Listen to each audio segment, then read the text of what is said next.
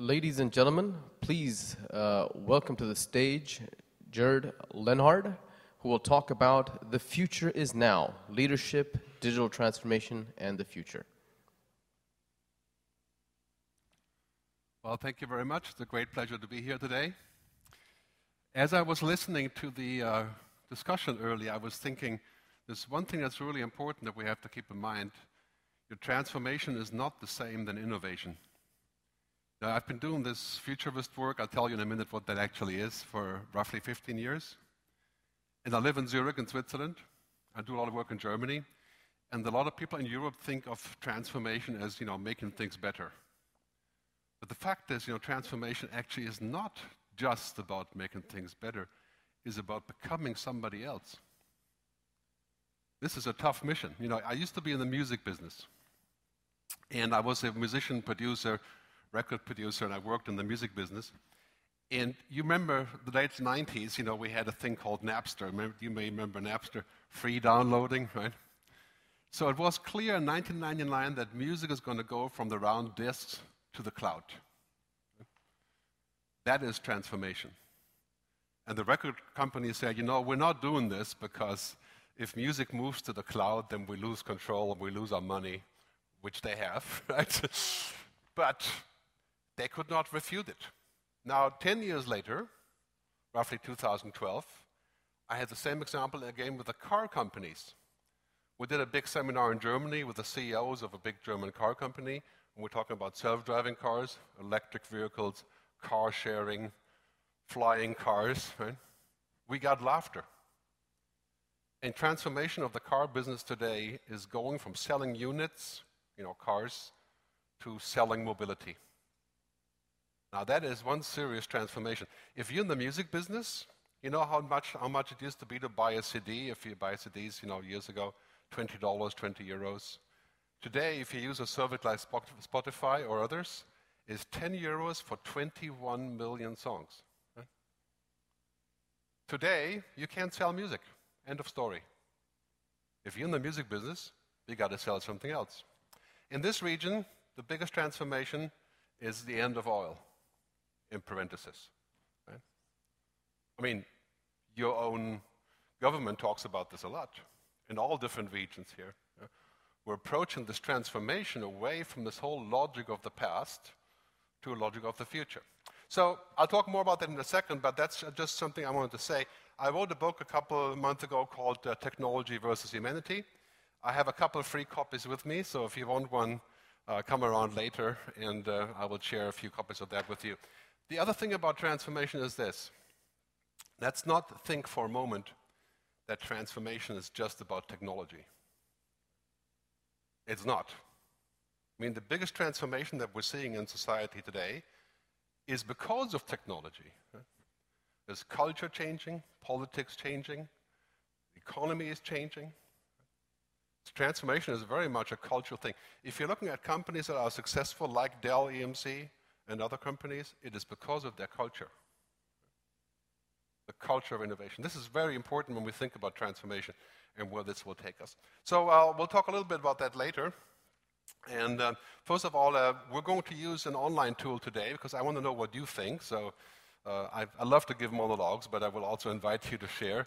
Uh, there's a place called menti.com. We're going to use this tool. So you can take out your second brain, you know, your external memory card that you have here.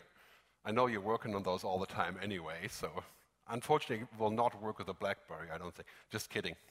Uh, it does work with BlackBerry. But Menti.com allows you to instantly share your responses. So you can open the browser and go to Menti.com. You don't have to download anything, or it's very simple.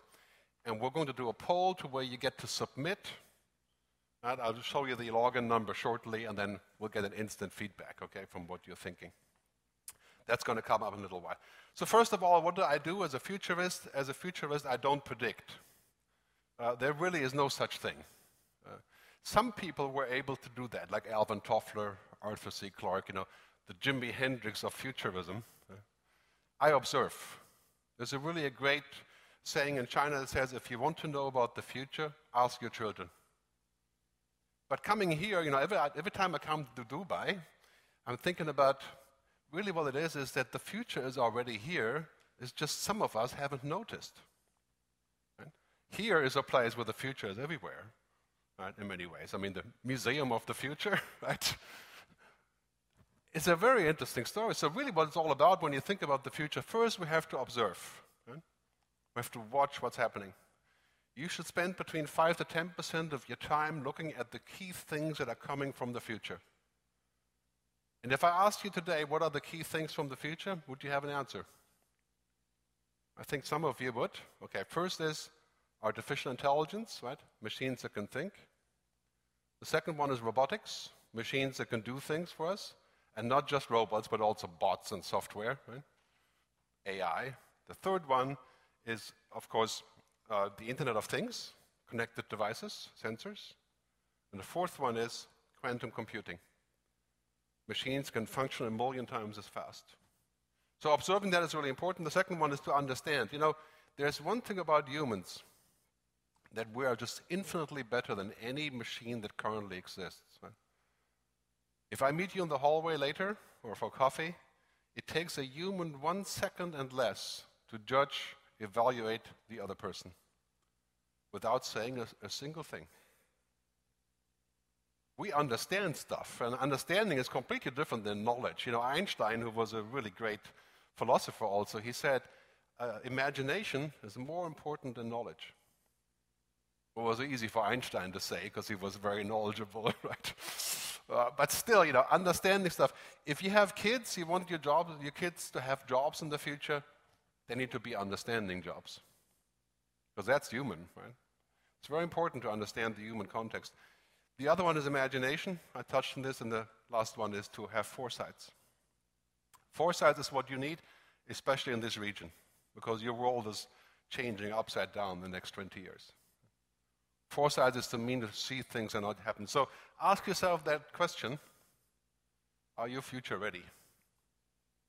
Because that future is coming so fast. I mean, it's mind boggling.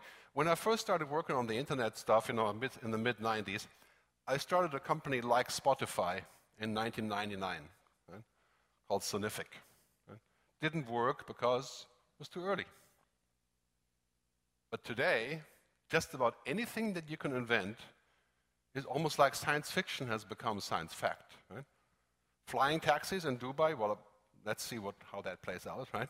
Uh, but language translation, right?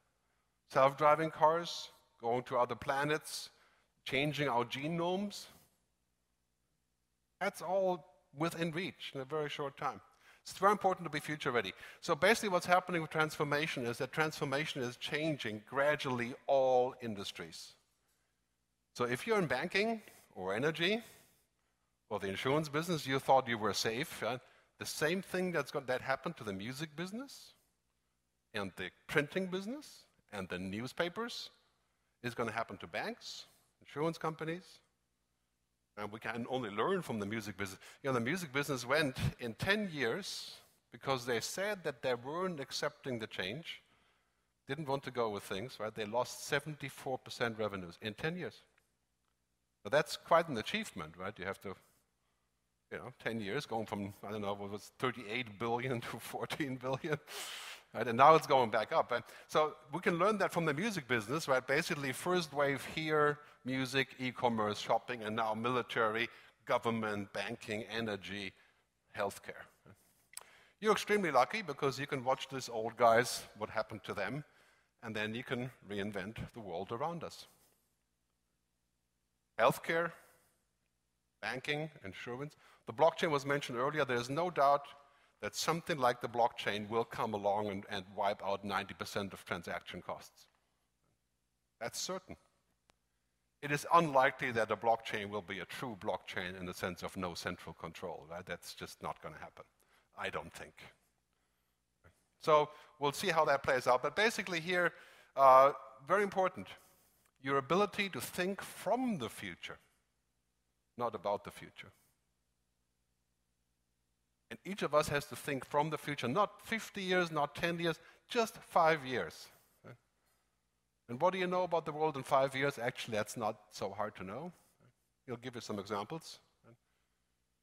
We have all these people in, in a recent survey saying, you know, robotics, 3D print, uh, 90% of people have access to the internet.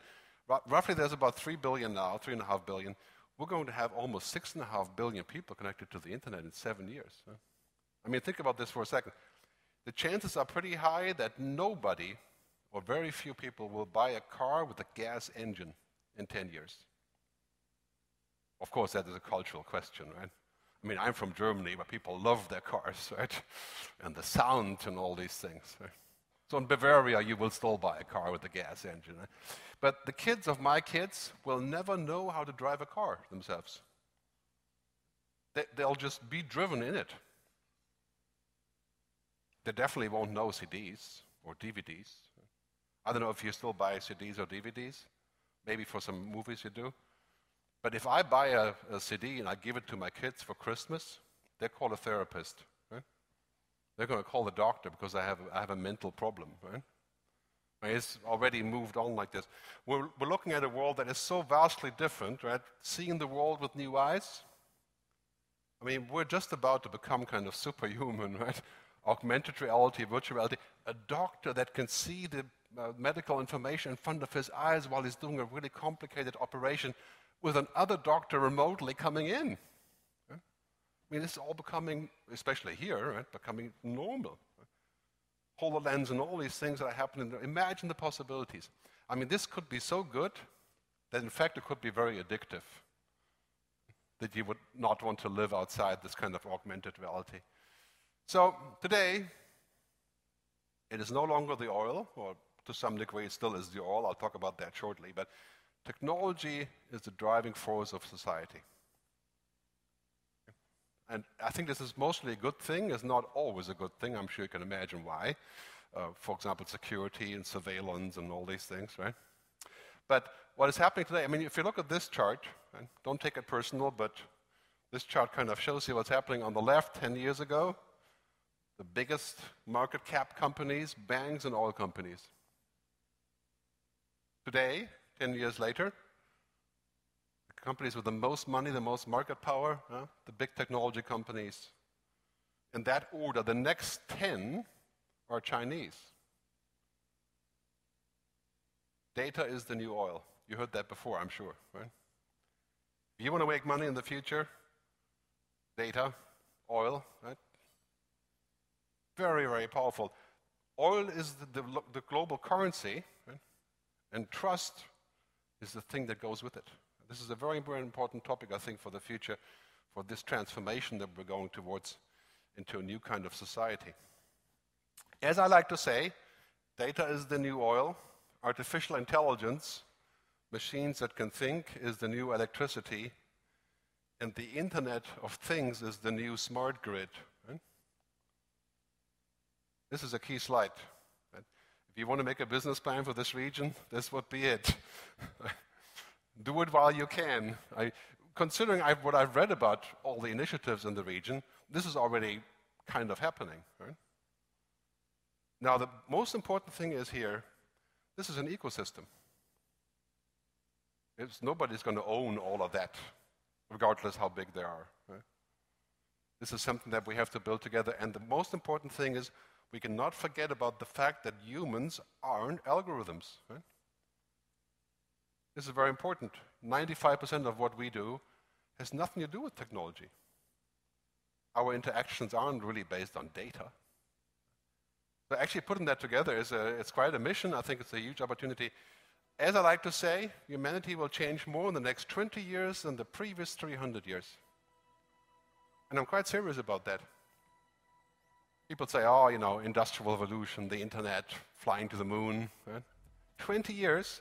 You've seen this, of course, the Hyperloop right here uh, from Abu Dhabi to uh, Dubai, supposedly being built. Uh, you probably know more about this than I do. But the Hyperloop is a typical thing Well, you thought that that's not possible. And maybe it isn't, but I think it is. I mean, these are projects that are, you know, the next 20 years will bring changes. Imagine the possibility of changing the human genome to avoid cancer.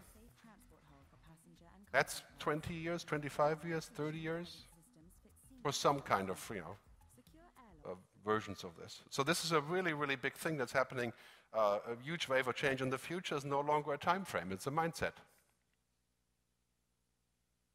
Museum of the Future. This is very important for us. I mean, if, if we don't have the mindset of being ready for the future, we won't have a future. As simple as that. And this is our biggest problem, for example, in Europe. I live in Switzerland, you know, where our mindset is the past. There's nothing wrong with that. You know, the past is a good thing. Right? But we've got to think about the future. There's no guarantee just because you were successful in the past, the same thing is going to work in the future. That's ridiculous, right? I mean, think about that for a second. The record companies and music companies were successful because they owned distribution and they forced the musicians to sell through them. The internet came along and destroyed this thing, and now in five years nobody will even know who Sony Music is. Because they didn't find a new business model. This is the most important transition that we're going to face, and I think it's to 90% positive. Don't think for a minute when you're looking at this convergence of man and machine forget all the Hollywood movies that you've seen. Okay? This is entertainment. Ex Machina, all the other stuff, with very few exceptions. No machine is going to grow up and kill us. They may take our jobs. This is a different discussion. But it's a long way from a human being, uh, from a, a, machine being like a human. I'll talk about that for a second. But we're going to have new relationships. And for example, we're going to start talking to computers. Well, that, that's already happening. 35% of American kids communicate through the mobile phone with a digital agent. So, in the very near future, it will take about two or three more years to be mainstream.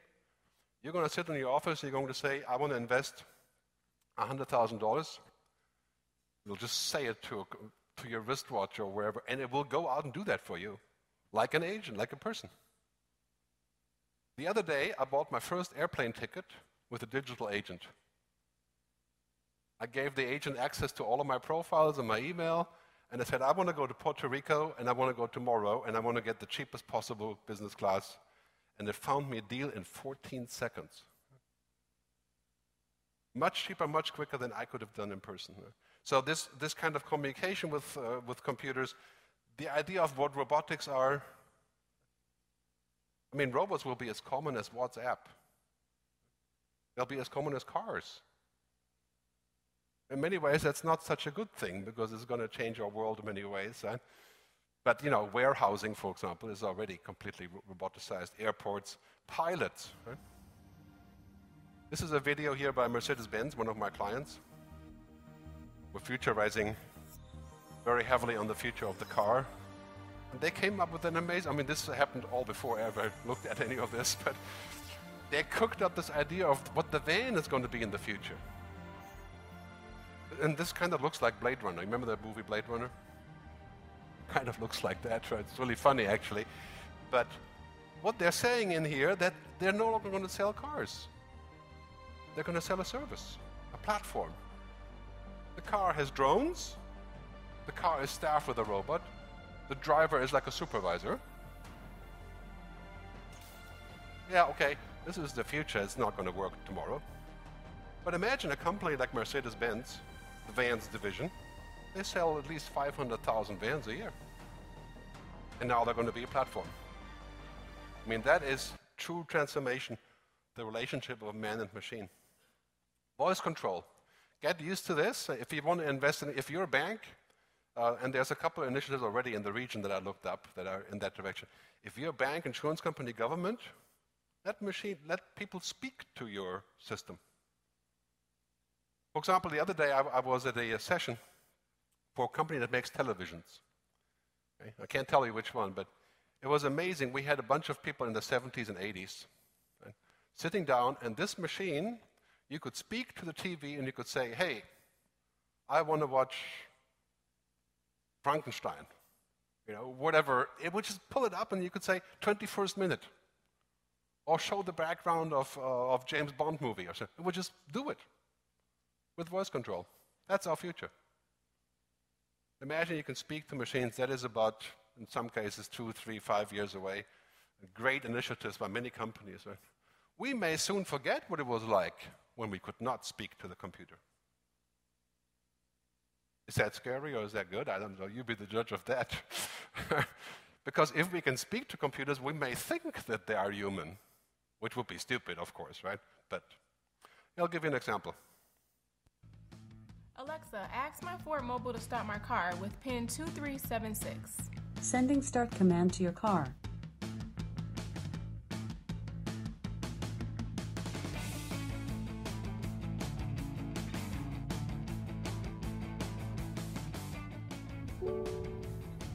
Alexa.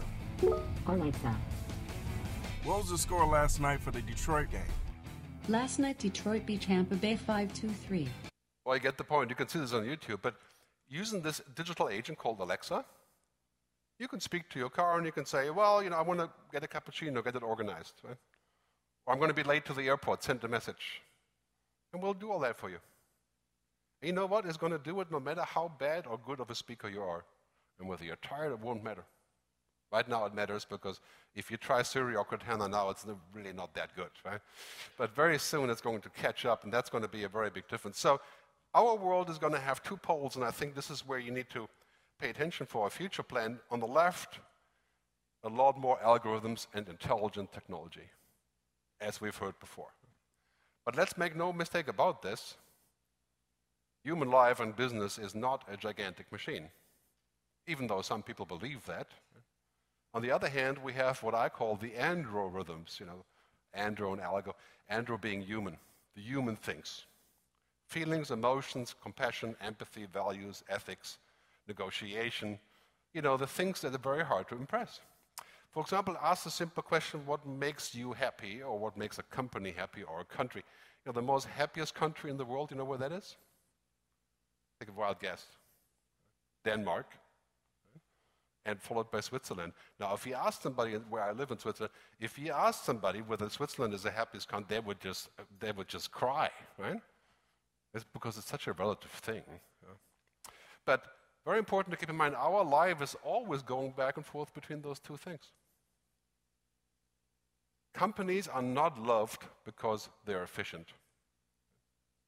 I mean, if you speak to your clients, you're going to ask your clients, say, well, do you love what I do, like, say, a telecom company? because we're so efficient. Nobody loves things because they're efficient, eh? because of what you stand for, who you are, what relationship you have. I worked for a long time in the telecom business as a futurist, and telecom companies are, of course, notorious for increasing value and, and trying to keep the ARPU, but it's not really working there well, right? Because we have to create new values, new brands, new things. This is the most important curve of the day the exponential curve. You've heard this many times before. Moore's law. And Moore's law for chips is kind of ending because he really can't make the chips much smaller. So now we're going to get into 3D chips and quantum.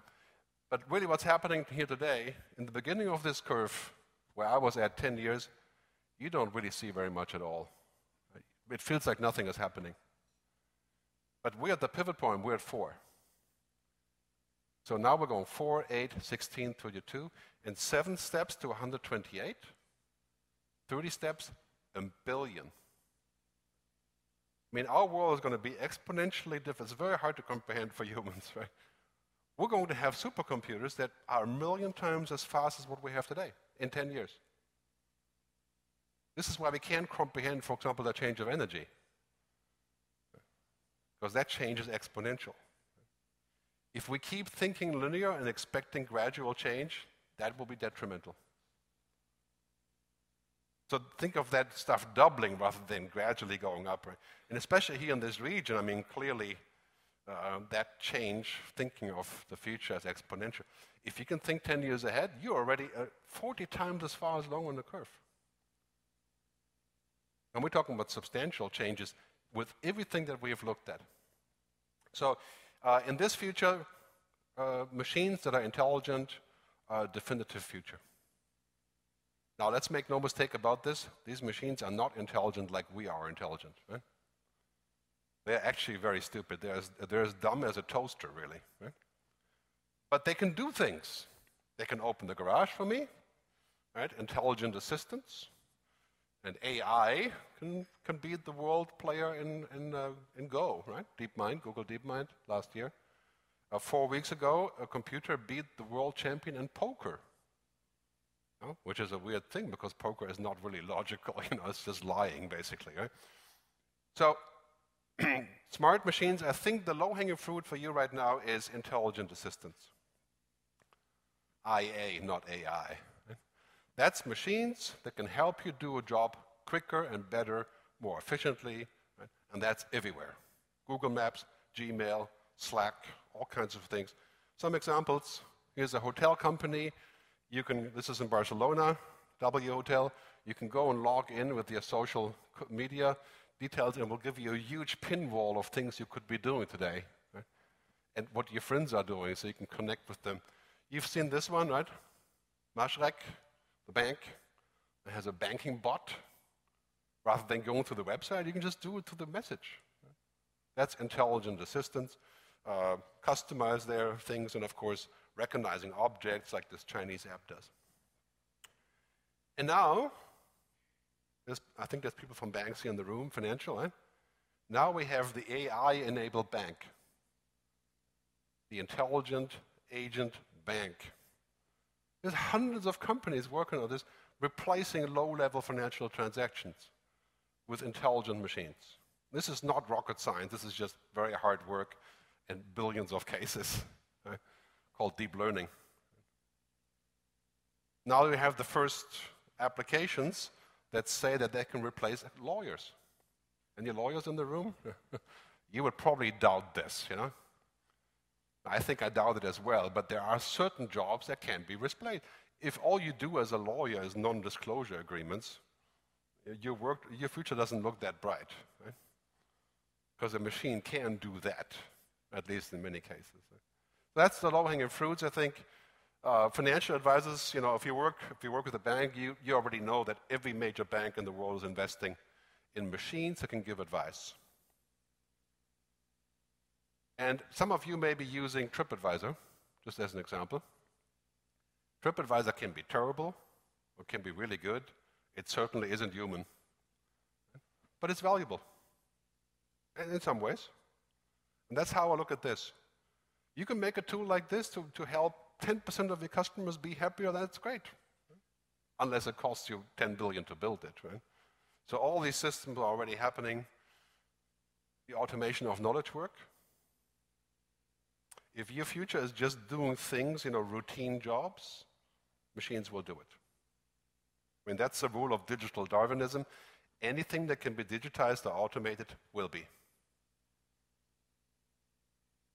I'll tell you why that's actually good news. It doesn't sound like it's good news because it's about our work, right? But we're going to have systems that will speak to us in intelligent ways and give us suggestions. Well, that's already happening, but this will be, this is where Google is going, for example, right? Google is not going to be a search engine in five years. Google will tell you what to do. It'll be your artificial brain. I mean, this is a very, very powerful business. You can say, well, that's really amazing, or is it creepy? I don't know. It's hard to say.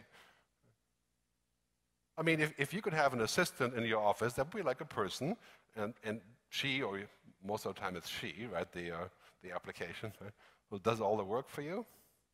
Be extremely powerful if you can trust it. Right? I call this the global brain. Right? The possibility of having machines that do things for us in logistics, smart cities, energy, banking, insurances, right? Every organization will be impacted. Uh, there's some research saying that roughly by 2020, smart bots will power 85% of all customer service interactions. You know, the other day I was in India doing a talk, and I went to somebody's lab to, to try this myself and I made some phone calls to the bot, you know, to the smart software for customer service to change a flight, okay?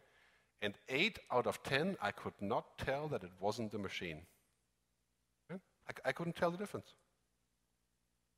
I mean, this was simple stuff, you know, you put in your PIN code, your PNR, and then they, they look up for an alternative. And I thought it sounds a little bit like, it's hard to tell, you know, when you're dealing with people who have accents anyway. Right? But it was amazing. Of course, that system is I mean, if you run call centers, five to eight years, 90% of call centers will be automated. 90%. Because machines can finally understand language. Uh, in fact, now machines can speak like us too. This is the next step, right? You can have machines actually speak in your language. So, bottom line is this, and I think this is good news. Technology is hell then, you know, hell and heaven. It's a great saying that technology is morally neutral until you apply it, until you use it.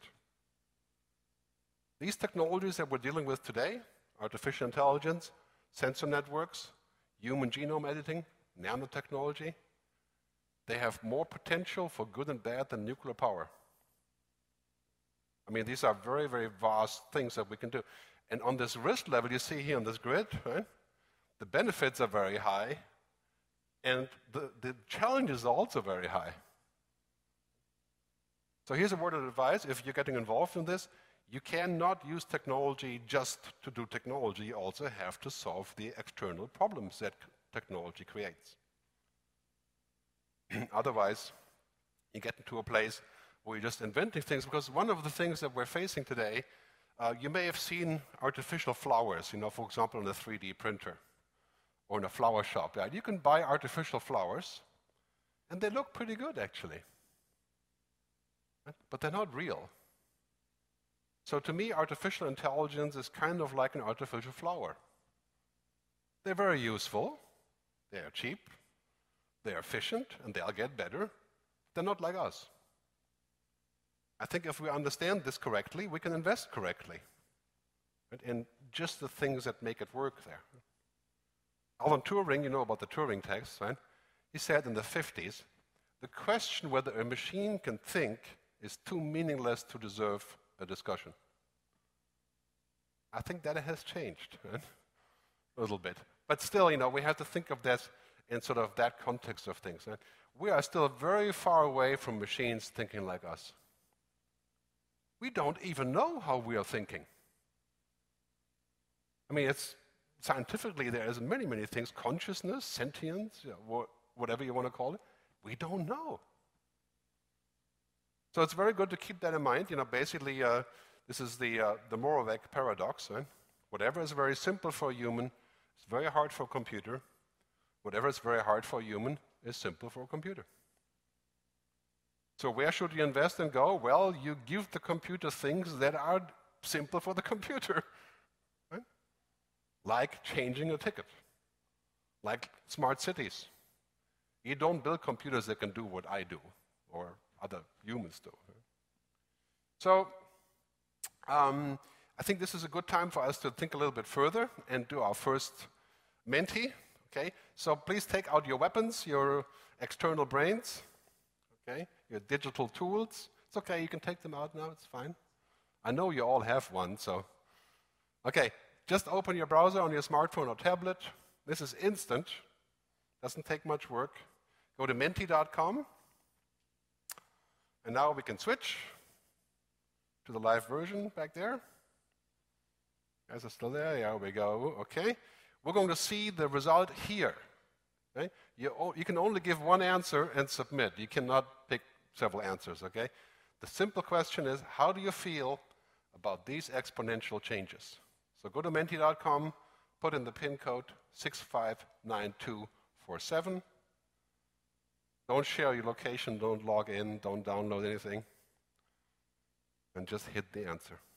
How do you feel about these exponential changes? I know there's about 100 people in this room, maybe 80, so I, I cannot just see 27 responses. You're not future ready if I don't see that. Of course, there's a penalty if you don't actually. You know, I'll be looking at your tracking here. Very good. We have two people thinking, or three people, that we're heading into a dystopian future. Whoever said that is welcome to out themselves in the discussion later. I see some nodding already. right? This could be, I agree, this could be dystopian if we don't control it. Right? It could be an arms race of technology. But on the other hand, we have a lot of really positive. Right? I mean, here's the interesting thing. Right? When I do these things in Dubai and other around the region, I get very much on the left hand of the curve, right? Positive feedback. I do this in Germany or Switzerland, is all in the middle. Like we're, we're more concerned about that. It's a cultural thing. I think it's also hugely exciting. I'll put this together. We're going to distribute the PowerPoint afterwards, the, the PDF, so you can take a look. You can keep voting. Let's switch back to the presentation. So I want to introduce you to the mega shift. They're a big uh, theme in my book. The mega shift is what we have to understand to really understand transformation.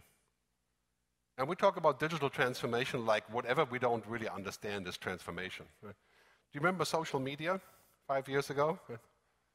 It's like, it's like we just put everything to social media that we don't understand. That was social media. and that's just normal now. So the mega shifts are these. They're not just digital, they're not just mobile. Most importantly, this one, I think this is a huge opportunity for the region datafication and cognification. Connecting things, making things smart, making processes smart, making logistics smart, making environment smart. I mean, that is just exploding. I mean, the city of Los Angeles just three months ago connected all their traffic lights to a smart grid and an artificial intelligence. Wow, this is really just fancy software that can analyze things. Uh, but this software analyzed a trillion movements of cars. And then it said, you know, if we switch the lights like this, we can save 12% energy and reduce pollution. Done. I mean, this is not mission critical like flying an airplane, okay? This is, if it goes wrong, you can still go back. Right? So it's uh, like flying in a taxi in Dubai in a self-flying taxi. That's kind of, you don't want that to go wrong. You know, that's a very high, high stake. Right? So cognification. The other one, of course, automation.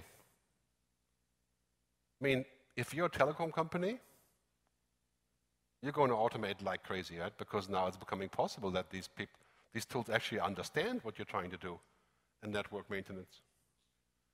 This is a job killer. Let's have no doubt about this. Maybe not so much in the region, but in general, automation is a job killer.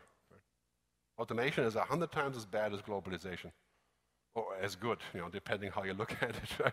Lots of social consequences to discuss uh, on this one. Right? Augmentation of people using augmented reality, and virtualization and robotization.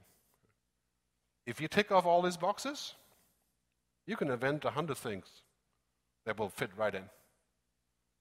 And we're not talking about the artificial brain here or something really lofty like this. We're talking about really like stuff that works, and that's being launched every single day. Great example is a smart grid. Eh, making the electricity and energy grid smart, huge opportunity. Everybody needs it, everybody wants it. I mean, there's companies working on this.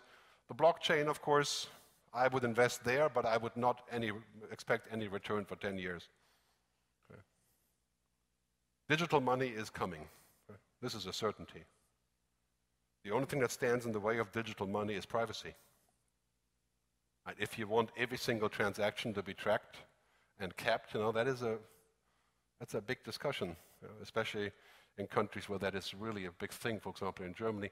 Predictive analytics, being able to predict customer demand. I mean, those are all low-hanging fruits of, of these mega shifts. 3D printing, it's about a couple years away that we will print out the spare parts for our cars, electric cars, of course. We're going to print out on a truck that comes by and delivers them. They will not be shipped from Taiwan or from California. They'll be printed on demand. That's already happening, just too expensive. I work with some companies who are 3D printing food. That sound terrible? No, it's not actually terrible because you can put organic substances into the printer. And you can print a pizza or cookies. I'm part of a trial where a company is trying to sell ice cream on the beach that is printed on demand. It's an ice cream machine that is programmed through the cloud, has all the components in it, and you can print any variation you want just for, with your own name on it, if you wish, or with the name of your girlfriend if you want. So, smart everything. I like to joke, and this is a great opportunity for the region. I like to joke take any old business, put smart in front of it, and you have a new business. The smart converter. Number one, smart energy, smart banking. That is an oxymoron, right? Uh, just kidding. But smart insurance, uh, smart logistics, smart systems, smart CRM. I mean, this is what lots and lots of companies are looking at as an immediate way of, of doing this, right? And here's a whole map of these shifts, just to scare you any further. You know, sometimes I show these uh, change maps to uh, people like my wife or uninitiated, you know, not tech people, and they would just say, "Oh God, you know, there's like 50 things at the same time." So I was looking at the region and saying, you know, if you use the mega shifts, what is the stuff that would be big for the region? Clearly, renewable energy, Internet of Things, cognitive systems, robotics, blockchain, smart cities, healthcare, autonomous vehicles. But it's really just the whole list. Pick and choose. In 2016 was the first year ever where the data business, you know, anything to do with data, had made more money than oil. $7.8 trillion. I mean, it's totally clear where this is going. And you can debate forever how long it will take until oil becomes less relevant. Yes, you know, we can discuss that, but it's really, this is the next hot thing, right? This is quite clear. It doesn't really matter how long it takes. And here's the powerful thing it requires imagination. Einstein. Right? If you cannot imagine the future, you can't create it. This is why Americans are so good at creating the future, right? Because they always make up stories. They believe in new stories and they make up stories all the time. This is why they make all these movies, right? So, and we have to think about our imagination. This is really keeping Rewa back because we don't like imagination. You know, we, we execute. Like, yeah, I was born in Germany, I live in Switzerland now. German people love perfection. And this is why they can't imagine anything. Well, within reason, right? Because it has to be perfect. That is not a good idea. You have to have imagined to get into the future. The other thing is safety, security, control. Now, when we talk about technology safety, everybody's always talking about tech. I'm not talking about tech here, right? Clearly, we're going to need lots of software and, and, and lots of security, and we're working on that, clearly. Right? We're also going to need social contracts. What's okay, what's not okay, who's in control? Where does that data go? What are the key challenges? As we connect everything, safety and security becomes a huge business and a gigantic social challenge. Nobody will share their health records with the cloud, their DNA, right? their purchase habits, their car habits, right? unless there is a way of saying that not everybody can do whatever they please with it. Right? So this is a huge opportunity, but also a very complex thing. The industrial internet is following in the same direction. New powers, new responsibilities. If you're going to get engaged with this, you're going to have lots of new responsibilities.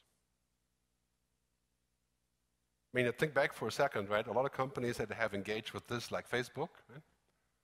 they're not taking any responsibility. They have changed the entire media business, and they keep saying that they're not a media company. I mean, Google and Facebook makes 90% of digital advertising money, and they say they're not a medium. I mean, this is kind of, uh, you know, so responsibility is really important because that's what makes the ecosystem work, okay? Now I have another Menti for you, okay? This is going to be a little bit more complex. You get to choose with a sliding scale from one to five, okay? Uh, one is, uh, I think it's uh, disagree, and five is you agree, okay? Now you get to slide back and forth and then submit. The question is really simple. We switch to the screen. What are the biggest opportunities in your region? You get to pick. So the list is big data, analytics, energy, genome editing. You can just slide from left to right. So disagree on the left, strongly agree on the right. Okay? And you don't have to answer all of them. So you can just slide back and forth a little bit and then hit submit. And this will tell us what you think is the future of the region is. I think I would have an, I would have an inkling of what that could be. Since I'm a futurist, I would dare a prediction now, I suppose. You can keep voting also while we're talking. It will just be the same system. Uh, if you've used it before, you have to refresh to get in, right? You've, you've noticed. You have to put another. Okay. What are the biggest opportunities? It's a race. Now, I knew you were going to say this, right? Smart cities, the Internet of Things. And I agree, this is a really, really big topic. It doesn't go without the renewable energy part, though. Keep that in mind. they sort of married, those two things. You know, I think in many ways, when you're looking at these opportunities, it is not that we're suffering from too little opportunities or too little money, it's that we have too many opportunities. It's confusing to try to figure out which one to, to, to prioritize. So very interesting, you know, we have, we have again in this, we see in this result here, you know, we have overlap and we have a lot of uh, middle field also. I tend to agree with this. I think smart cities, the Internet of Things, renewable energy, of course, they're intimately connected. That, that's a huge part of the future. Big data, prediction, AI. I will publish the results later, and we'll go back to the slides, and so we can have a, few more things. Thanks very much for contributing. So I'll finish with this topic, and then we'll, we'll have a discussion. Okay. First of all, 84% of the world's energy today is oil and gas and coal and a little bit of nuclear. 84%. And, OPEC says it's going to be that way for 40 years, more or less. But there's a different reality shaping up. So Sheikh Mohammed Al Maktoum said himself last week, not last year, sorry, the goal is to celebrate the last oil barrel we export because we will be prepared for the day when it comes. Now that sounds like a futurist to me. It's a quite a daring statement. Right? That's like the music industry saying we look forward to the day where downloading is free. So they can make a new business model. Quite a challenge. So clearly what's happening is really this, right? what I call hybrid thinking. And this is very important for every business. You must do what is today because the money comes from what is today. And then you must do what might be tomorrow. If you only do what is today, you will not see tomorrow. At least not anymore now, because it's, it's accelerating. So you have to think hybrid. If you're a bank, you have existing customers now, you know the millennials, the, the kids that are about 25 now, they'll never sign up with a real bank. When they have real money, they go somewhere else. You have to think about what might be tomorrow. So here's a reality about solar, solar energy, from my uh, friend Peter Diamandis. The curve is quite clear on the science. We're going to reach the point in time when solar energy can supply a majority of the world's energy, probably in less than 20 years. Yeah? The biggest factor there is the batteries, of course, right? not the solar. So we, uh, you know, there's many discussions about this, and uh, even if it takes 30 years, right? I mean, that is basically tomorrow. That's your kid's job. So the future also means that we're going into a different world. If you take a look at what people really like today, it's no longer about buying stuff necessarily, about owning things. It's about services and experiences. This is one key. Of course, Dubai has already learned this, creating experiences, right? That's what you have in, in Dubai already. The experience economy. If you're a telecom company, the future is not going to be to sell mobile devices where you charge by, by megabyte or by phone call or by flat rate. The future is going to be to sell experiences through the network. Media, entertainment, medical, health, banking, to go to platform economy. So here's the key question now, whatever you're doing these days, uh, especially if you're in government, right? The key question is, are you indispensable? Are you like oxygen? That's the question you have to answer. If you're not indispensable, you will be dispensed, right? That is also digital Darwinism. That is, you can see that happening everywhere. From Nokia to BlackBerry to you know, certain car companies, you become dispensable. So, you know, I've been doing futurism for 15 years, and I noticed five years ago, roughly, that we were coming indispensable, uh, right? We were becoming, somebody can go online and get a really great report to put together by some online system, right? I mean, the other day I was in a, in a, in a lab in New York, and I asked a smart machine about the future of Europe. And she gave me a 12 minute talk about the future of Europe. It wasn't really human in the sense, I mean, spoken was very nicely spoken, eh? but a little bit stale, but very powerful. And then I asked the machine about a concept I'm working on called the United States of Europe.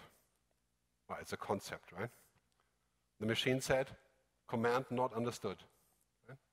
Because the machine can't talk about what doesn't exist.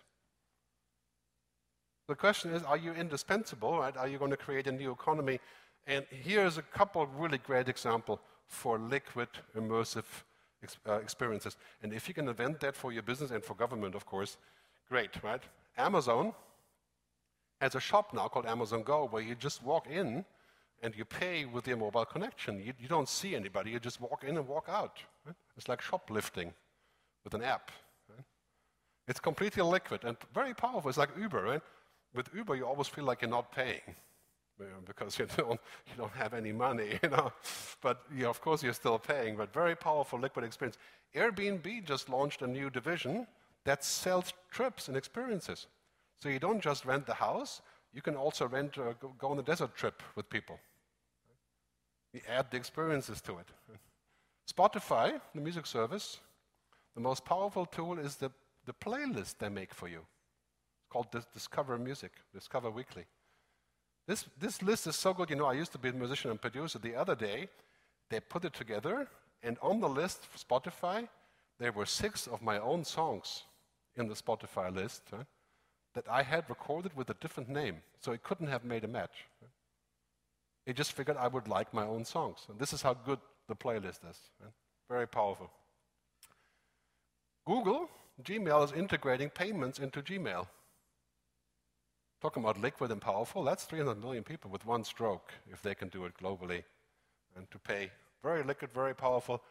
Here's Starbucks, where you can, you can speak to the barista through the app and order whatever it is that you want. It's like a virtual barista. I mean, it's all very small stuff. It's not complicated, really. I mean, in this case, it might be, but. And here you have um, Babylon, which is uh, in, the, whoop, in the UK, sorry about that. Uh, in the UK, a solution that allows you to speak to a virtual doctor through the app. So you can scan your skin, and you can say, I got these weird things on my skin, what do you think it is? You go, to, you go to the virtual doctor, and it's basically free part of the national healthcare system. Right? Very, very powerful. Right? Experiences, liquid, timely, human. So the bottom line really is, whatever we invent with technology, we have to put this back inside. That is the real value of what we are. The real value is not to take the human out. In some cases, it is the value to take the human out because humans are inefficient, right? But in most cases, to put them back in in a better place. I work with a grocery store in Switzerland, a big chain of uh, food stores, right? And they decided they're going to automate the checkout. That's, uh, I don't know, 1,000 people out of work. And they're going to let go, I think, about of, of maybe 100 or so. But the other 900, they're going to train to advise people in the store to buy healthier food. They don't let go of the people, they just put the human back inside. Very, very powerful proposal and idea. So in this world, you know, we are living in the world of abundance. We can do anything we want. I mean, more carrots all the time. More movies, more music, more trips, more options, more consumer empowerment. If you don't figure out how to create experiences, you become less valuable. So, especially in banking, insurance, travel, right? telecom industry makes a great example. If you don't add experiences, eventually you just compete down to zero, lowest price point. So, very, very important. Uh, for example, in the telecom business, we used to sell network and infrastructure as the biggest thing. But in the future, we're going to sell this, right? services, experiences, platforms. That's why platform companies are so powerful. Marshall McLuhan said it is the framework that's changing in the future, not the picture. I mean, make no mistake about this. If, you, if you're looking to build a new future for, the, for this region, you cannot just change the picture. You have to change the framework, how things work, who you are, and what you do. And platforms are the most powerful thing. I mean, take a look at what, what's happening in our lives in technology today. The most important companies in the world are gigantic platforms. Amazon, Cisco, Google, Facebook, Baidu, Tencent, Alibaba. Right? I mean, that is what's happening in our world in terms of the competition. So uh, I'll wrap up with the uh, two final words and then we can get some questions. First of all, if data is the new oil, and I think it is, I think you would agree, we must take into account the externality of the business model. We didn't do that really with oil. Uh, we, we kind of did after a while, but there's lots of things that happened because of oil that are quite a problem now. Right? I think we can agree. Now we have to say, okay, when we connect everyone all the time at high speed, we're going to have some issues. We need to address those. Now, we cannot have a business model that just says, well, let's connect everyone, put the brain in the cloud, and boom, off we go, right? It's not going to be that easy. We have to think about externalities. This graph kind of shows, you know, societal norms, ethics, technical standards. Right? Otherwise, we may get this, right? We may become useless because we, we would be essentially replaced by what the machines do. A great book called Homo Deus that talks about this right now. I don't think we're going to be useless humans, but we'll have to think about the externalities and what it does. Know, we have to put that planning. So when you have a business plan that connects people, you also have to have a business plan that says what happens when they are connected. What do they do? How does our society change? You know, what happens with our jobs? So I call this ecosystem thinking. The Internet of Things, fourth industrial revolution, data is the new oil. We must plan for the consequences. Security, safety, social contracts, you know, all the things that we need for that to go in the future. Because here's the bottom line, this may not surprise you, but technology doesn't have ethics. Technology doesn't care about what we believe in what we want, our values, our, you know, all the human stuff that we find most important, technology doesn't understand. And it shouldn't. We have to understand that. Technology will not care whether it makes paper clips or makes an app that makes us happy. So, very important for us to understand, you know, also the question what should not be automated? In government, this is a key question. If you work for government, Many things can be automated because they're utterly inefficient, right? But should you automate, for example, decision making in the court? There's a first trial in America that says that a judge is replaced by a machine that decides who goes out on probation and who does not. The machine decides. The machine is, an average, better than the judge. But is that a good idea? So that's a key question. So ethics, really, this is what I'm talking about. Ethics is the difference between being able to do something and what is the right thing to do. We cannot just cut that off and say, well, we'll do whatever we can, right? That could be quite dangerous. So I'll skip this because I want to get to the end, and we're already approaching the lunch session here. I can hear the clinking already. So very important. Here's the CEO of one of the biggest companies in the world. Well, I think it's actually the biggest company in the world, Walmart, uh, 2.2 million employees. Right? And Doug, the CEO of Walmart, he said the other day, as the world becomes more digital, which it does without limit really, it will be our humanity that differentiates us and wins with customers. This is a very important message. You use technology but you don't replace, right? You put humanity back in, you put the human back inside. Very much a key message. So uh, I want to leave you with a key message that I learned from my musical mentor, David Bowie, who said he was a definitive futurist. You know, he built the first uh, internet for music in 1995. He said, The future belongs to those that can hear it coming. I think we can take that literal. Maybe you heard of some of it coming today. And I want to thank you for your time and your attention. We're going to distribute the slides afterwards, and I hope you have a good day. Uh, do we have time? Do we want to take questions? I don't think so. I think the lunch is approaching very quickly. So I'm going to be here. You can ask me anything you want. I have a couple copies of books, so just uh, let me know if you would like a copy. Thanks for listening.